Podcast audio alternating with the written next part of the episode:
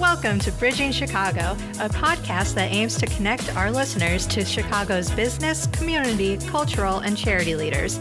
Brought to you by SATC Solution Center L3C. Hello, and welcome to another episode of Bridging Chicago. I'm Savannah Roundtree, law clerk here at SATC Law. And sitting with me today, we have Lucas DeYoung. Lucas, thank you so much for joining us. Yeah, happy to be here. Um, Lucas is currently the director of CRM, Marketing Automation and Data Analytics Systems at Plan B. Um, does marketing stuff. Obviously, we'll get to that. I saw you went to North Park University. Mm-hmm. Um, are you a Chicago native? Um, I'm not a native. I would say now I would consider myself one, Okay. um, but originally I, uh, f- I was living in New Hampshire on the Okay. East Coast, um, and then came out here for school, Yep. uh, and then settled down here. So Yeah. I've been here ever since uh, 2004 until now. So Yeah. you know, I, I would consider that amount of time makes me a native. Yeah, you're definitely a local now. That's for sure. Yeah, sure. for yeah, I did the same thing. I grew up in Virginia actually, so Yeah. similar East Coast transplant. Um, so, looking at your LinkedIn profile, you were a biology pre med major, Yes. which is very different from Yes, it marketing. is. And so, I saw that you started uh, working at Northwestern and then ended up getting a uh, master's in integrated marketing communications from Northwestern Yep. as well. So, just tell me a little bit about what is the transition Yeah. from being a pre med major to going into marketing because those are pretty disparate. fe- Yeah, absolutely. It was, uh, you know, very interesting to me, um, kind of reflecting back on my journey as well, because it's it's something that I went through and really weighed all my options. Um, you know, and I wish I had done this a little sooner. Sure. Uh, after getting, you know, the uh, biology pre med degree, but I would say getting that degree, you know, helped me. I think learn a lot about the world and how you know the world really works outside of a um, I don't know society sense. You know, it's Yeah. like the science of the world. So um, I, I really like having that knowledge. Um, so I don't regret it, but. In terms of career path, you know, I probably set myself back a year or two. Just Sure. so you know, with that, um, I really wanted to be a, uh, a doctor, a, a pediatrician, or a physician's assistant, a PA. Yeah. Um, and that was kind of my goal. Uh, and, and the reason I made that switch, um, I I had done a lot of research in med schools, um, and also did uh, was fortunate enough to be able to get uh, these internships that I Mm-hmm. did uh, one summer before I was going to then apply for med schools. Okay. So I did an internship with a surgeon, Mm-hmm. um, with a uh, pediatrics doctor, with an emergency room doctor, Oh, wow. um, also with a PA. Wow. And yeah, I did this like really rotation through. internships. Yeah, exactly. So I was like really wanting to see what this was like Mm-hmm. because you know you hear about doctors, it's a glamorous position, you know, on the on the surface. Sure. Um, but really, it's it takes a lot. Yeah, I feel like with the amount of hours you're working and everything, like Yeah. you have to be really dedicated. Right. When you're doing those internships, do you like get to see surgeries Oh, or yeah. like you're like fully following the doctors Yeah. around? So that was the coolest part about that is I, I was literally shadowing them in their day to day because I wanted to see what it was really Mm-hmm. Right. like, you know. And yeah, I got to see a couple surgeries. I saw a um, so it's like a endoscopy surgery. So they make a tiny little incision Mm-hmm. Right. and they took out somebody's gallbladder. Oh my gosh. So and it's all through cameras and it was pretty interesting Mm-hmm. Yeah. stuff to see how they, you know, and, and the technology behind uh, what they do. So I Mm-hmm. loved that stuff. But then I would go, you know, after the surgery's done, you know, with this doctor or after a, a patient visit with, you know, whatever doctor I was with, um, and then they would spend. You know, eighty percent of their day documenting everything they Yeah, did. Lots so of not paperwork. yeah, Not and, all just and I'm sure you guys are familiar with this. You know, like there's a lot of lawsuits in medical. Yes. um, you know, and it's it's kind of like uh, one doctor framed it to me this way. He's like, you know, I do all of this so when, not if, but when I'm sued, I have Mm-hmm. enough, you know, documentation to, you know, prove that I did within the best of my ability Right. Mm-hmm. and you know power to uh, get the best outcome. So that's a lot of pressure. I mean, you know, that you, you have a big impact on people's lives, and um, but it, it just seemed to me like that shift and, and what that industry is. You know, you're always kind of looking over your shoulder and Right. and worried about that because you know people lose their license all the time over silly things. You Mm-hmm. Yeah. know, and so I don't know. So that kind of put me off a little bit when I actually saw. Yeah, it's not all just the fun and Right. games, the glory of being a doctor. You also have to deal with medical malpractice suits. Exactly. and- So, you know, with all of that, and then also I, I weighed the issue of okay, I'm going to invest almost half a million in med school. You know, some of the med schools I wanted to go to, they were not cheap. Mm-hmm. Right. And you know, and, and you also go through a um, residency as well, and you really don't make money doing that Mm-hmm. Right. either. So before you make a dime, you know, and this is after whatever schooling I ar- had already been Mm-hmm. yeah. paying for. So before you make a dime, you're already, you know, close to a million dollars in debt. Yeah. It feels like so. That to me, it was a big risk, and I, I don't know. I mean, to me, I just felt like I did have other interests. I, so I started to get interested in marketing and really the science behind marketing. Yeah. Um, so after I graduated, I did get my uh, really first job at Northwestern University, um, and I was a, a program assistant at first. So really, kind of just the day-to-day logistical stuff. But Right. um, but I was able to get promoted into more of this marketing role, um, where I did you know email campaigns and you know media buys and social campaigns and um, you know radio and kind of producing even the creative side because Okay. we kind of all did it in house and Right. um, we had to be creative with how we used the budget. So that to me I, really perked my interest into yeah. marketing. So marketing wasn't was it something you were looking to go into, or just sort of something you like ended up getting a Well, position in? it was, and I think you know in that first position I got out of college, Mm-hmm. um, I was able to kind of put. I pushed for you know with my supervisors. I was Mm-hmm. like, you know, I really have been doing my own research and all of this stuff, and Mm-hmm. um, you know, I do have an interest in learning how to do Right. this.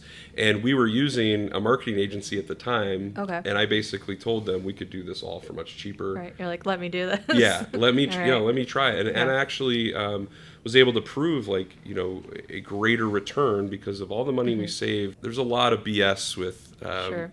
working with agencies to some degree because there's um, you know traditionally there's there's a lot of fluff in what Sure. they're giving i mean it's marketing they're marketing Mm-hmm. Right. themselves as services and so anyway so we use uh, a lot of that um, to put back into the investments for getting more outreach so um, with that role um, i began from program assistant to think it was like uh, program marketing coordinator.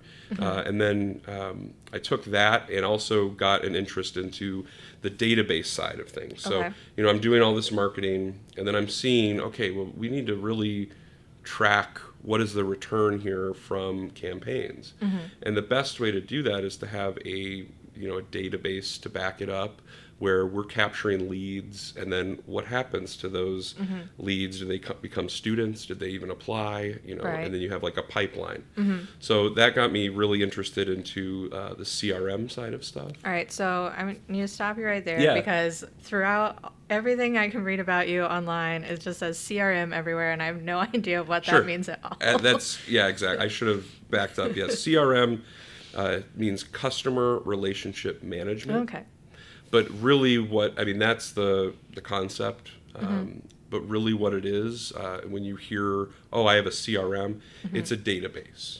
Okay. Um, and the practice of customer relationship management is really uh, backed up by having a database. Um, you know, in the old, old days before all, all this technology existed, people had a Rolodex Right. you know, and they had notes that they would take on all these people so they could kind of keep in touch, and you know that's how business was done. Right. That's a CRM Okay. in, in the simplest sense. You know, they're keeping records on people, and uh, and that's how you get in touch with them. Now we have all this technology, um, you know, and automation and all this stuff. So you need a CRM system to capture all that data, and we're getting so much more data on people, Right. right? Um, that you need a place to organize it and keep it in a usable form. So. Yeah. I actually, uh, at that first role uh, in this marketing realm, got uh, got the approval to implement a Salesforce CRM. Okay. Uh, Salesforce.com. It's like one of the biggest ones that uh, people know of, but uh, before we were using basically spreadsheets to organize everything. It was chaos. Yeah. And we had file folders that we had to like match up with this spreadsheet. It was so it was really uh, archaic and not efficient.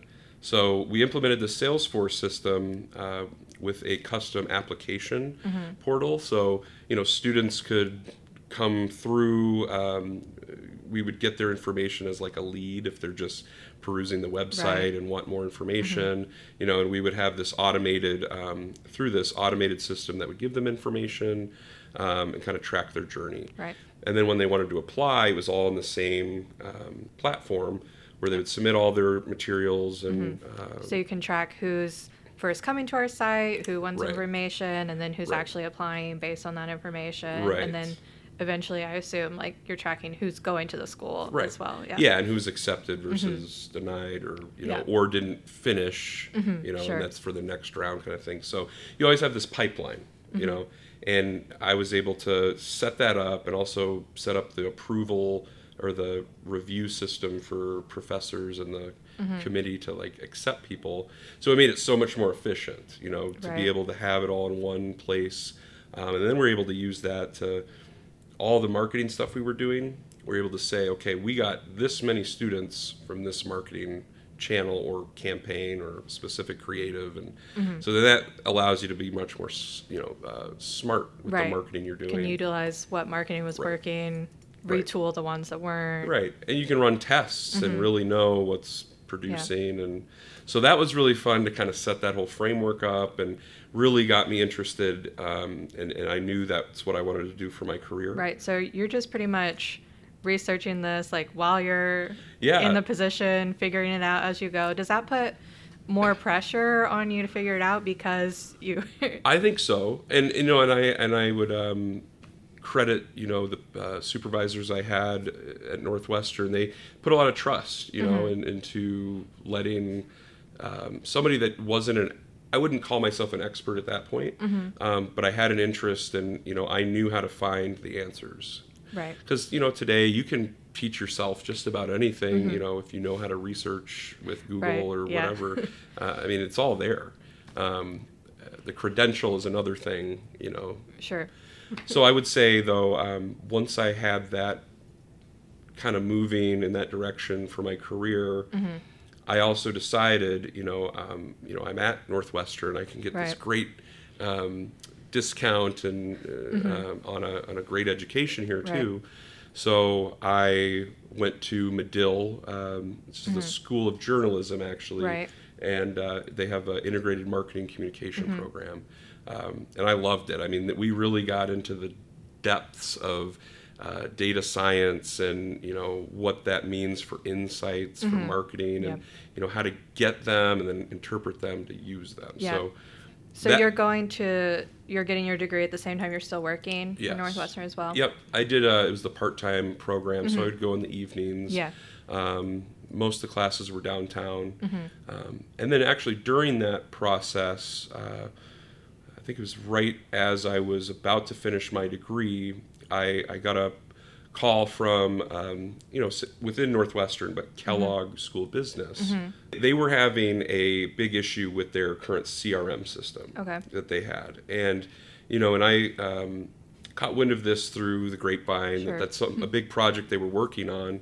Um, so I applied to this open position, which was uh, assistant director of admissions. Mm-hmm.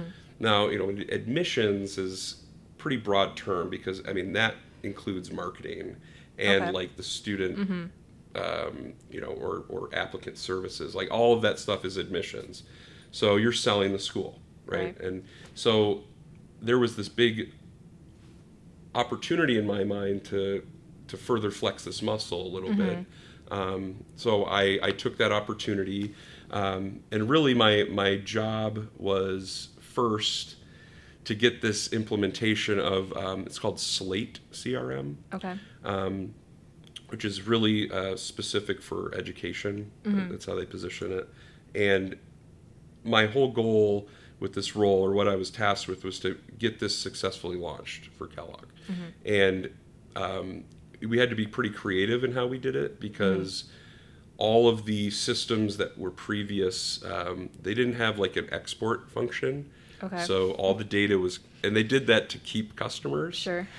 So we had to get really creative with um, uh, basically going around that system, um, and we did a uh, basically a database uh, migration. Okay. Um, so we had to code, we had to custom Mm-hmm. code all of these formulas to get the data out to be Mm-hmm. one to one. So it's a this field equals this field in the new system, one to one.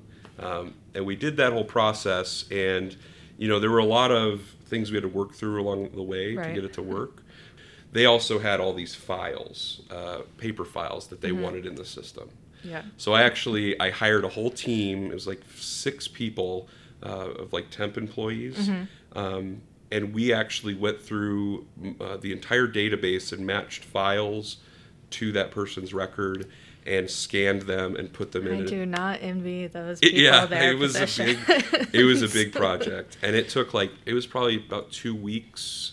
Mm-hmm. You know, two weeks of you know, and I was in the front. I call it the command center. We like basically um, had a whole classroom Uh-huh. that we had reserved, and we had all the you know all the computers up. So we would we would import or uh, scan them, and then make sure they're importing the right ones. Mm-hmm. And we had each person doing a different part of it, and we had like three people checking each other's work. Okay. So that was a big process, but Yeah. you know that was a really big win Yeah. for us because then that let us actually launch this, Mm-hmm. um, and we actually did it you know under budget, uh, ahead of schedule, and um, it really opened the doors with what we could do with marketing and. Mm-hmm. Um, you know, and, and really just being more streamlined. Yeah. So when you accepted this um, assistant director position, did you have to convince them that marketing was part of the deal, or were they aware of that already? So, uh, you know, in my interview for this, I showed them what I did at the past role Right. um, with implementing the CRM and having a full view of a, a journey. You know, and it's and it actually doesn't end to as a, like once you're accepted as a student, it doesn't end. Right. I mean, you're a student.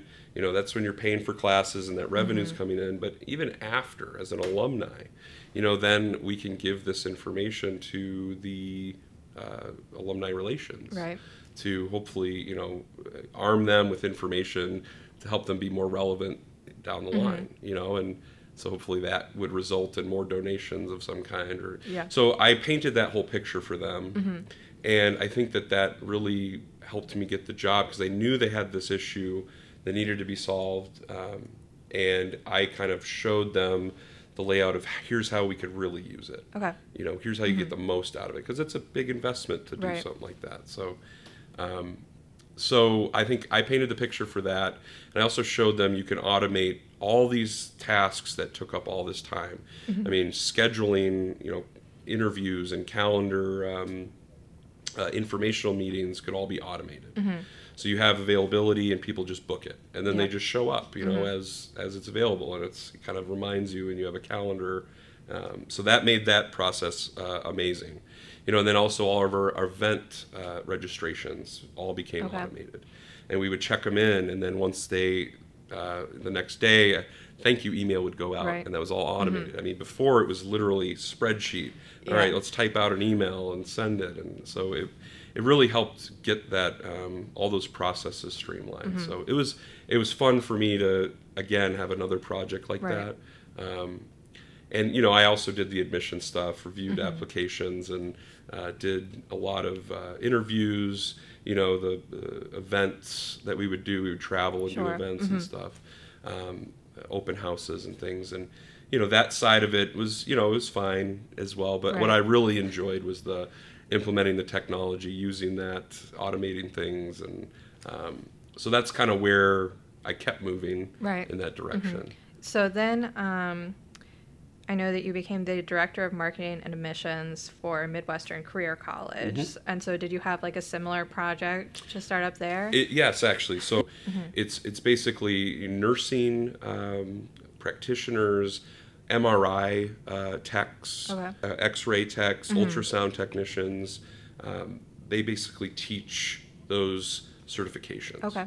To be able to get that, I have some kind of medical background, Right. and I think that helped too. Uh, but they also have an international uh, program as well where they teach ESL, you know, and then that turns into, um, you know, once they're comfortable with the language, they can then take these Okay, courses great. to, you know, then you know develop a career out Right. of it. So, um, so yeah, I was tasked with coming in here. It was a new acquisition, actually. So these new owners wanted to really get the school up to where it should be. Right. Um, they saw the opportunity with uh, where it was. Uh, you know, they they had maybe 40 students at a time coming through.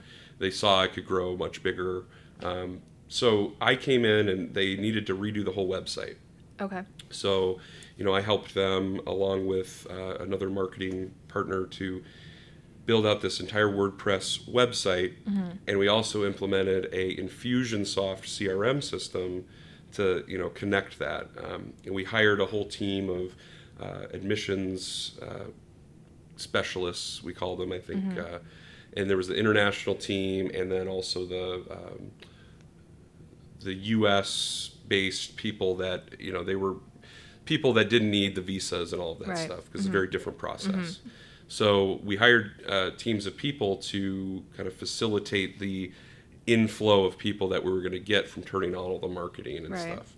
So again, we set up the website, set up the CRM and the automation to um, to assign people uh, to different reps, and then those reps would kind of usher them through the process. Right. Um, and then we would turn on marketing. You know, we did you know AdWords and Google uh, marketing. We did um, a lot of creative things too, because you have to be able to find these communities, Right. um, especially on the international side. You know, we would go to uh, festivals.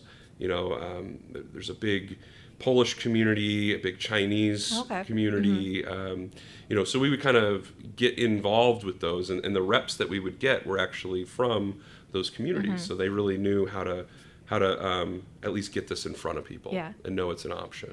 Mm-hmm. Um, so once we had that team built, the website built, and the automation all Mm-hmm. set up, once we turned on marketing, I mean, it, it definitely started to grow, which Yeah. Mm-hmm. was fun to watch. Um, And it's kind of fun when stuff's automated because Yeah. you got to work a lot to get it set. But once it's set, you know, you kind of are monitoring things and seeing where you can optimize. And Yeah. um, so I would say it's never really done, but right. once but it's so much more work Oh, yeah. happening on the front end. And then once you get it launched, it's Yeah. lot easier to manage. and then you kind of see you know the the revenues coming in and match it to marketing again and Mm-hmm. yeah.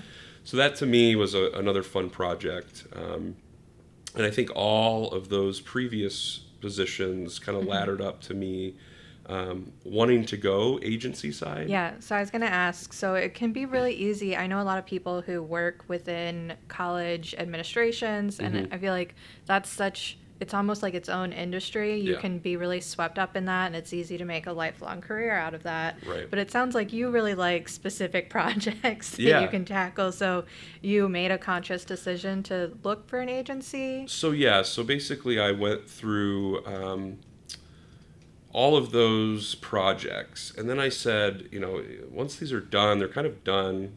Um, you know, we can do other creative things with marketing and things, but I kind of want this to be a constant thing where I'm kind of solving all these problems with automation, and you know, because once it's set up.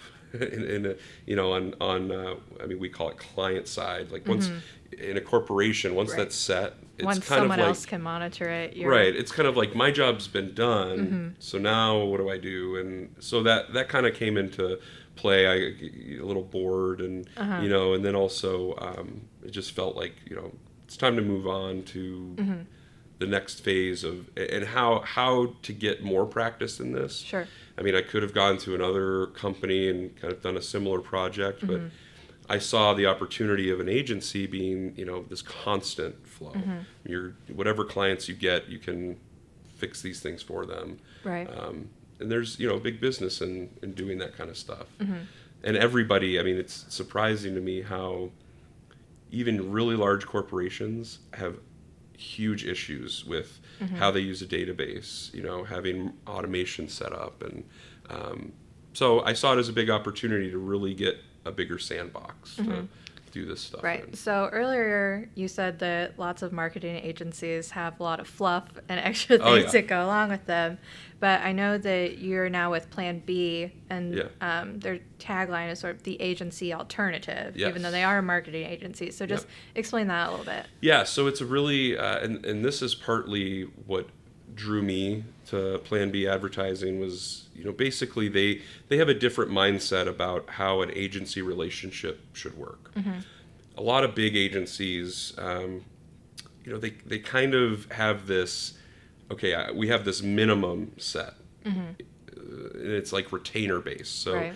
we're going to set up a retainer and we can get all this stuff done and you know here's the minimum that we require to even work with you kind of thing um, and there's a lot of different models but they basically said you know that model it doesn't make sense for a lot of companies um, and, and we're going to be different uh, Okay. and, and the alternative is we're going to allow you to test us with one project Okay. you know whatever that might be um, you know we'll do your website or do one campaign for you Mhm. and we're confident in the fact that you're going to get um, your you know money's worth with and you're going to see that so we're not going to put all these stipulations on how you you know work in that model Okay. so it's basically uh, the alternative part is we are different in that we'll let you come in just for one project and test us, and you can continue to do that. You know, until it makes sense for you. You know, we have so many projects, then it makes sense for you to have a retainer. Um, but we're very flexible in how we operate in terms of that, the business side of things. Um, Okay. You know, we want to have you test us because we're confident we can show you um, that there is a better way Right. in, in having our agency relationship. Um, yeah, and I mean, every client that we've had, I mean, we maybe started off with maybe one project, but it's exponentially grown from there. Okay. You know, and we, we are able to see once we dive into a business, you know, where are those opportunities to help you improve? And, um, and what I bring to the table for them is, you know this the CRM side, uh, customer relationship management is you know you can have whole campaigns going just in that space, um, but also having the technology behind it to really run it effectively. Right. Um, so we, with me being there, you know, I'm the lens to saying, okay, we need this technology. Um, here's how we can optimize creative, um, you know, and, and mapping out campaigns in that way, uh, and then automating things too. So there's CRMs like Salesforce, um, uh, Sugar CRM. You know, there's a lot of them. And that's really the database side. But then there's these automation platforms. Um, like for Salesforce, they have Pardot or Salesforce Marketing Cloud, um, where you can set up the whole marketing uh, side of things for your business. Okay. And it's automated. Uh, mean, you can have every form submit on your website triggers all these different emails to go out at certain times. Um, and then whatever information you put in the form, it could branch off, you know, into different campaigns Okay. based on what we know about you. Right. Um, So you're sort of taking all of these different platforms and customizing them for your clients. for their business, right? Because you know we have a lot of B two B clients. We also have B two C, so it's very different in in how those need to be customized. Right. Um, you know, and a lot of companies they they can't do that kind of stuff in house. So it's fun to kind of be uh, that lens or that segue for them to really leverage these tools the way they should be used. Um, and then uh, the other hat I wear is okay. Once we have all this stuff set up, and we're going to be turning on marketing um, channels and spending money on marketing, we got to prove that this that it's working. right that it that it resulted in uh, revenue and profit. So uh, with all these um, technology systems, I also set up the measurement frameworks Okay. for how to measure our ROI um, uh, or uh, marketing ROI. Uh, so basically, any dollar spent, and you know, it encompasses not just the media, but the creative. You know, how much did it cost to even make that email? That's Right. all kind of boiled into this, and then I can, um, once a campaign is done, say, okay, this is how much money we brought in the door for you. Here's how much you spent. You know, and, and, and then you factor in the pro- the profit margin they have, Right. and then that's you know really the return on marketing investment. That um, so that number, once I can get that, proves that all this stuff we did is worth it. Right. You know, Yeah, because sometimes it can be kind of hard if you're just putting marketing campaigns out there and you're like, I don't know, feels like we've got more right? Clicks or you know whatever you're looking for, but It can be really wishy-washy Mm-hmm. um, if you don't have these frameworks set up. right, and you know a lot of you go to a media company and give them a budget you know they're gonna um, there's a lot of fluff in that because um, they're gonna tell you you know impressions and uh, clicks and everything. There's like different goals you have. Um, but at the end of the day it's hard for them to always say okay here's how much money it made you because there can be a delay in a lot of that Sure. stuff so we're what I do is I constantly have these check-ins um, throughout the year because that sales process for your company might be, you know, a six-month sales cycle. For other companies, it's a year. You know, it depends on like right, the level of investment um, in the product required. You know, how long it takes to educate somebody about right. I mean, every business you're going to be dealing with is going to be so vastly different. Right. So So, you know, one of our clients, uh, McLaren Automotive, uh, which was a really fun client to work on, they had a, um, some issues proving, you know, what their event stuff was doing uh, for sales. okay, So, with this kind of setup and system um, that we implemented for them, I'm able to take all the people that we've ever touched and then compare it to the sales they've had and then concretely say, you know, this sale went through these four touch points. okay, So you can allocate a, a certain value to that sale to these. You know, Mm-hmm. it's not saying this person came to the event and that's the only reason why they purchased, but Right. it does have, um, but it's part of their journey. Mm-hmm. So it should have a, um, attri- it's called an attribution model. Okay. It should have a uh, section of that percentage of that sale Mm-hmm. attributed to that's what impacted and helped them come Okay. to that purchase. sure, So it can be really complex like that. I mean, Mm-hmm. a McLaren, I think the, the lowest model is around like three hundred thousand dollars. Mm-hmm. So a sales cycle for that might be a lot longer. Right. You know, I mean, somebody that's interested in McLaren might not be able to have that amount of money until like five years from now. Sure. But you're still setting the stage with those people. Um, you know, really perking their interest and getting them involved with the brand through these kinds of things, but showing, I mean, even th- two or three years down the line that this was Right. their whole journey um, to a purchase is, is something that has really helped them prioritize how they how they do things. Yeah. So that's been a lot of fun. Um, yeah. So we have a lot of different clients, and it's a lot of fun to be able to play in different verticals. right, You know, and with different systems. Um, so I've become kind of a uh, I mean, I've become certified in all these platforms and things um, that really help me uh, to execute this stuff. But it's really helped me get a really large, you know, zoomed out view of how this uh, technology and principles can really impact any business. okay, yeah, So yeah, it's been it's been a great role. I've been I've been really uh, having fun with it. yeah. It sounds like you're. Yeah, um, is there has there been one project that was maybe your favorite or like the most challenging to tackle? I would say one of the projects that was a challenge. Um, so we have another client, uh, Keiser. Uh, they are a fitness equipment manufacturer. Okay. And they have, uh, I mean, they're basically top of the line. You know, most professional athletes are using this Okay. equipment. Um, you don't see it all the time in, in gyms because there's that education gap of uh, not most people don't really know what it is yet. Right. Um, but it's air pneumatics that give the resistance. Okay. So what that does is, you know, traditional weights, you're fighting gravity. Um, so if you do, um, say, a, a arm curl, Right. you know, at the at the bottom, it's no momentum, so it's actually the heaviest and it has a lot of stress on your joint. And at the top, it's the lightest because it has all that momentum carrying it, and it actually, for a second, becomes weightless. Okay.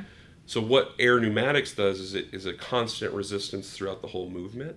So you actually uh, work out the muscle that much more because it's a constant throughout the range of motion.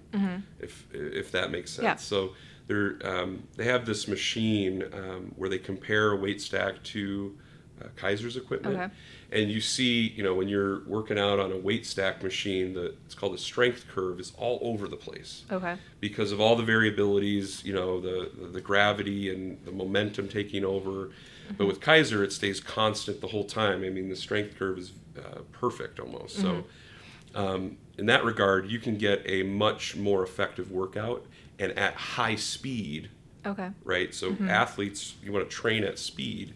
Um, so that just that client in general is really cool to me. Like, you know, the fact that that um, that technology, because I, I was also in sports and stuff too. Sure. So, um, I was actually able to um, start training on some of this stuff and really Okay. seeing what it can do, and it's really cool.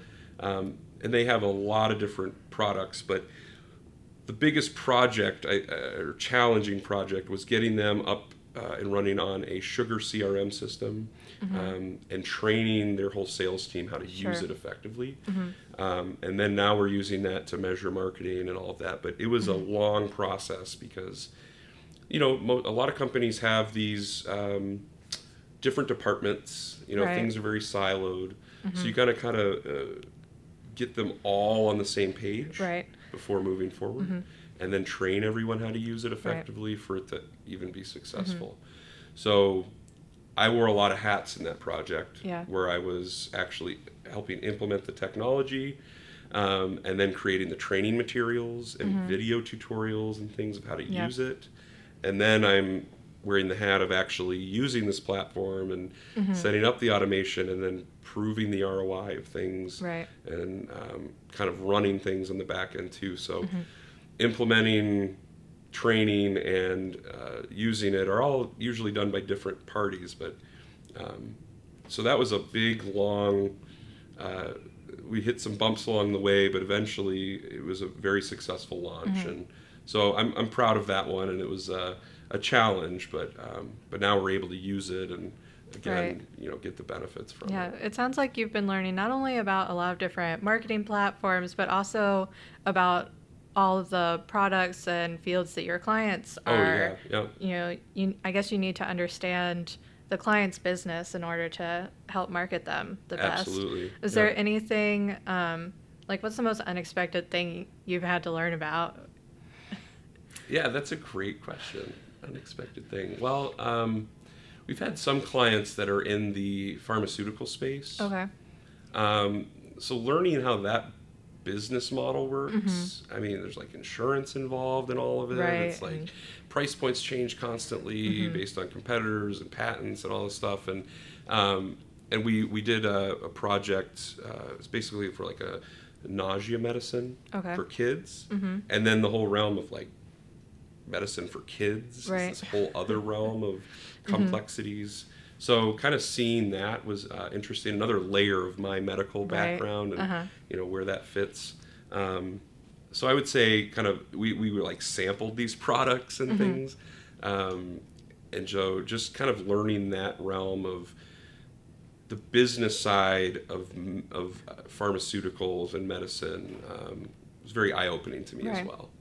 Um, and also, I think to learning learning how like Keiser client how they there's different markets that really use this technology. I mean, there's older adult, there's uh, you know the therapy um, where where you're recovering from injury, and then the professional athlete, and um, you know, and then just the you know person that's interested in fitness. So Right. I had to learn all of those verticals Right. to be able to kind of get these things uh, that we're doing aligned and where the opportunities are. And So, yeah. So Yeah. sounds like there's new and unexpected things for you to learn with Oh, every yeah. client that you get. we always do a big immersion Okay. Mm-hmm. for people that are on the teams working. So you really do need to learn their business. Right. You know what they're selling, uh, what problems it solves for people. Um, you know, and who your ideal customer is Right. is really the getting to what that is helps you um, create the marketing message and you know what channels you're going to be on and all of that stuff. Mm-hmm. So, yeah, that I, I like going through that process because Yeah. it really enlightens you to who you're dealing with uh, and who you're marketing to. Mm-hmm. Yeah. Yeah. So I know that each client and project you take on is going to be really different, but is there like an average timetable for these sort of like first projects that you um, get clients in with? That's a good question. Um, I would say, you know, we have a really quick turnaround on things. Uh, we're a small, nimble team that, um, you know, and we, we kind of expand our team as needed. We can get freelancers in and, you know, really Okay. get uh, scale up if needed, if it's a big project. We do that a lot. Um, so I would say it depends on what you're you're doing. Right. Um, but for a big CRM implementation, training, launch, then using it, Mm-hmm. I would say it takes you know at least six months to nine months to Okay. Mm-hmm. really do that effectively. Because you have to understand what all where all the data is now, Mm-hmm. How to get that into the new system and used effectively. Um, and then once that's even set, then you got to like turn that other one off, turn this one on, and train people Right. as you're you know to, to make it successful so Mm-hmm. you know i would say it's about a you know nine month turnaround on a big project like that Okay. but little projects you know like a campaign i mean we could get all the details um, you know in a couple days Mm-hmm. and then get creative going on it um, we could get that out the door in like a week or two Okay. Wow. yeah so it kind of really depends on Right, what, yeah. what the animal you're working with Sure. is but yeah Um, so that about covers everything that I wanted to ask you today. My final question is always um, to you know people that want to go into this field. What advice would you give them? And I do want to like circle back, and um, I thought it was really important how you took the time to think about going to medical school versus what you really wanted to do because Mhm. I know so many people that go straight from undergrad to grad school Sure. without really thinking about it Right. and whenever people mention that I just love to underscore like please think about this like Right. it's a really big undertaking to be thinking about um, you know the rest of your career and like don't go to grad school unless you're really certain about it Right. is sort of my disclaimer but if you had any other advice I mean, absolutely. That that is a um, hundred percent my view too, in especially for grad school. I mean, undergrad, you know, there's all these liberal arts majors and stuff that are pretty broad, right? I mean, you could do like a business degree. I mean, you learn just about everything. Yeah. there, You know, um, but your grad school, it's so hyper focused usually in, in one field that, I mean, if you are making that time investment and money investment, you better be sure that's Yeah. the direction you're going in, or else it's a really big waste of time and money.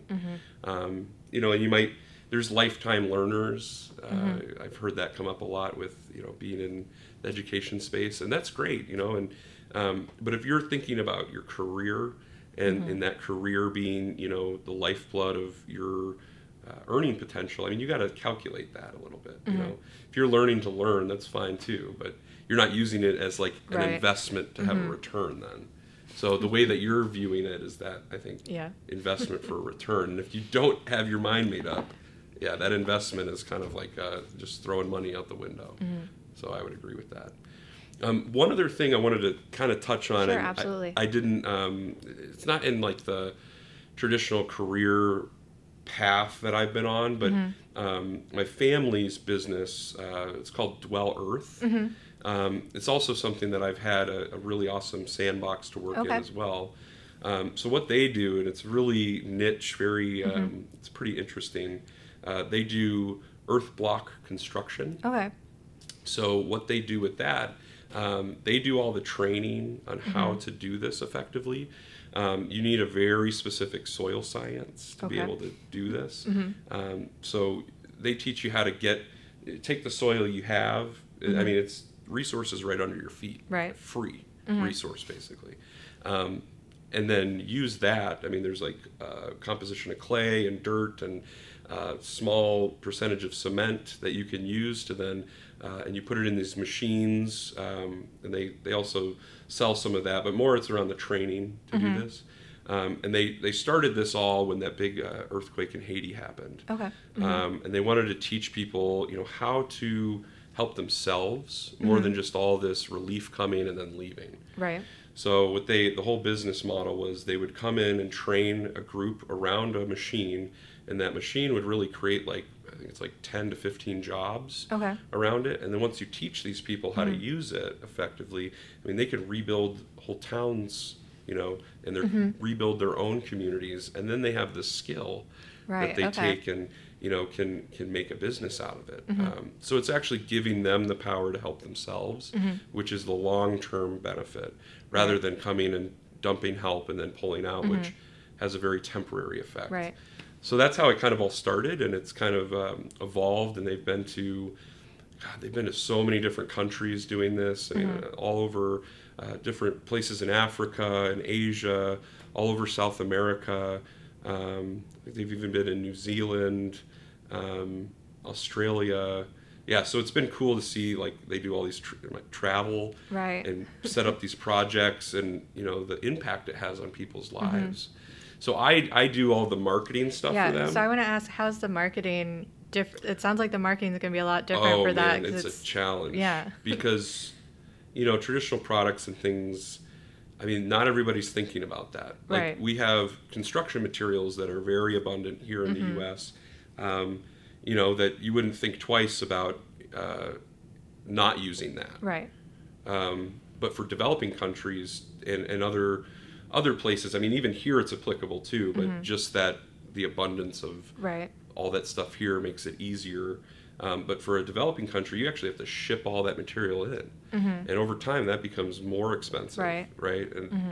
so, um, but the thing about the earth blocks that we were able to make um, and you know develop the designs for them, they're interlocking. Mm-hmm. So they're really good in seismic zones. They're also really uh, a lot better for uh, thermodynamics. Okay. It holds heat Mhm. better and uh, insulates from cold better.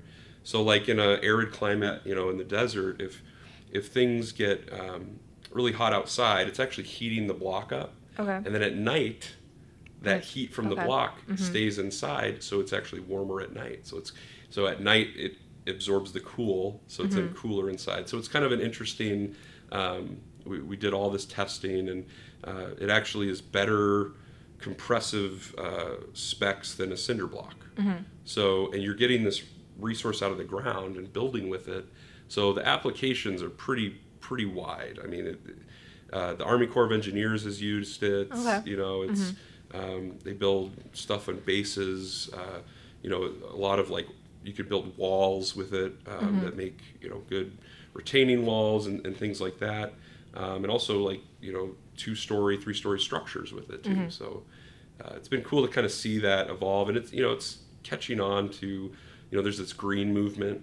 Mhm. Um, so it's a lot greener to use this as well because you know when you're using all cinder block and all cement, there's a a, a CO2 emission that Right. comes from that process that's pretty harmful. Um, so in that regard, this is greener, and also you're using a uh, a resource, you know, that's abundant Mhm. rather than building with wood. I Right. mean, that's a it's renewable to a degree, Yeah. but you know, if you're taking more than you can produce. Yeah. it- so, anyways, um, so we've been doing a lot of that, and um, actually, my brother uh, Adam, he's actually working for the Boring Company. I don't know if you've ever heard of that company, but the whole idea is they're they're drilling tunnels Mhm. under because you know the airspace is crowded, the roads are crowded. Mhm. Where else can you go to alleviate traffic? And you Mhm. know, uh, Elon Musk's idea is you drill underneath Right. um, and you can make hyperloops, so really fast transportation. Mm-hmm. Um, you can like vacuum the air out, and there's no friction, kind of. Right. And you know, and he has the automation capacity with like Tesla's technology Mhm. to help facilitate that. Um, so they're actually building one in in uh, Vegas right Okay. now, uh, which will be the first, I think, like commercialized and public one to use. Mhm. Finished one in California is like the test Right. underneath the boring company. Mhm. Um, and then what the whole connection there is, is, you know, my brother has become this expert in soil science. Okay. Uh, and they want to use the block or the, all the material that they're boring to be able to use as a resource for Okay. building. Yeah. So there's not all this waste, Right. you know, and um, so you know his lens into you know, and he's an engineer at heart, and uh, his lens into we can use this material to build with, and Mhm. you know, you can sell these blocks. And, so the business behind that uh, is, is very interesting. Mhm. Um, so you know, he's been able to take his experience at Dwell Earth and use it there on this really big stage. Right. Um, and that kind of you know helps to uh, elevate the awareness about you know you can use Earth Right. as a resource for building. Um, and I've been doing all the CRM and marketing campaigns and for trainings, and we just launched an online training Okay. where you can go and learn all about the soil science and how to use whatever soil you have to make the best blocks, and um, and that's been fun to use because you can scale that. Yeah. I mean, we have a small team. You can only teach so many in-person Mm-hmm. trainings at once, but you know something like that is accessible to everyone. Right. So it's been fun to kind of get that experience too, Yeah.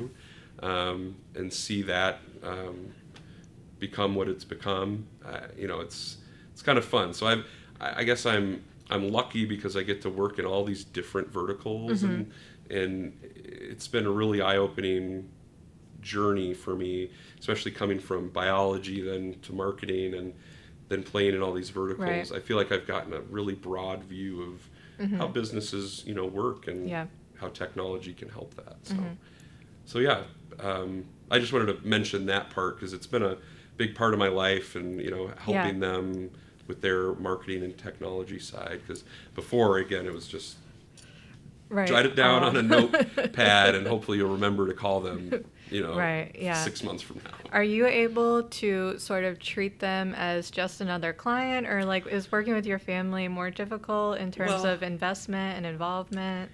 you know it's it's interesting i i don't um i don't really i view it as something that i'm a part of too just Right, because yeah. you know i'm helping them do this so you know when you're working with just clients you know you're helping their business to help them make Mm-hmm. uh, you know grow them but for me it's it's a lot closer the chest because it's you know my dad and brother and family Mm-hmm. involved in this thing that um, that I can help grow, right? And and before when this all started, um, I didn't really have a lot of things I could put into play to help. You know, like I couldn't go travel and build all these things. Uh, I didn't have an engineering background. You know, I needed to get a stable job. And, Right. but now that I've learned all this marketing um, and, how to leverage technology and really that whole picture, I leverage that to then help, um, and which has taken some time. But uh, I don't know. So it fe- feels like I'm able to then take all this stuff and all the support you know my my father and uh, family has given me through life. Right. It's like a way that I can help. You Yeah. know, nice to have some personal payoff Yeah. along with the like pay it forward as well. a little yeah. bit. You know, you've helped me uh, in life, and now I want to at least the skills I've acquired help. You know, Yeah. give them to you. So it's not like I'm invoicing them all the time Right. for every hour or anything. No, it's Yeah. like I want to help. You know, watch it grow with you and see what can happen. Yeah. yeah. Great. Well, um, this has been a great conversation. One of our most informative, I think. I've learned so much more about marketing than I knew about before. Um, so thank you so much Yeah. for joining us. You're welcome. Yeah, it was great. Great to be here. Thanks for having me. Thanks.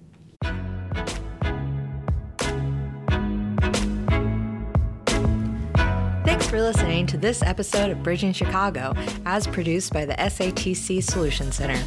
As always, feel free to reach out to us on social media with your comments and suggestions. You can email us at solutioncenter at satcltd.com. Find us on Twitter and Instagram, where our handle is at Bridging Chicago. And don't forget to rate, subscribe, and comment on iTunes, SoundCloud, or wherever you listen to this podcast. Nothing contained in this podcast shall constitute financial, investment, legal, and or professional advice. No professional relationship of any kind is created between you and the podcast host or guests. You are urged to speak with your financial, investment, or legal advisors before making any investment or legal decisions. Furthermore, the opinions expressed in this podcast are not necessarily the opinions of the SATC Solutions Center, Shank Annis Tepper Campbell, or any of its employees. This podcast is created by the host and guests' individual capacities. All opinions on this podcast are or have been rendered based on specific facts under certain conditions and are subject to certain assumptions and may not and should not be used or relied upon for any other purpose, including but not limited to for use in or in connection with any investment purposes or legal proceeding.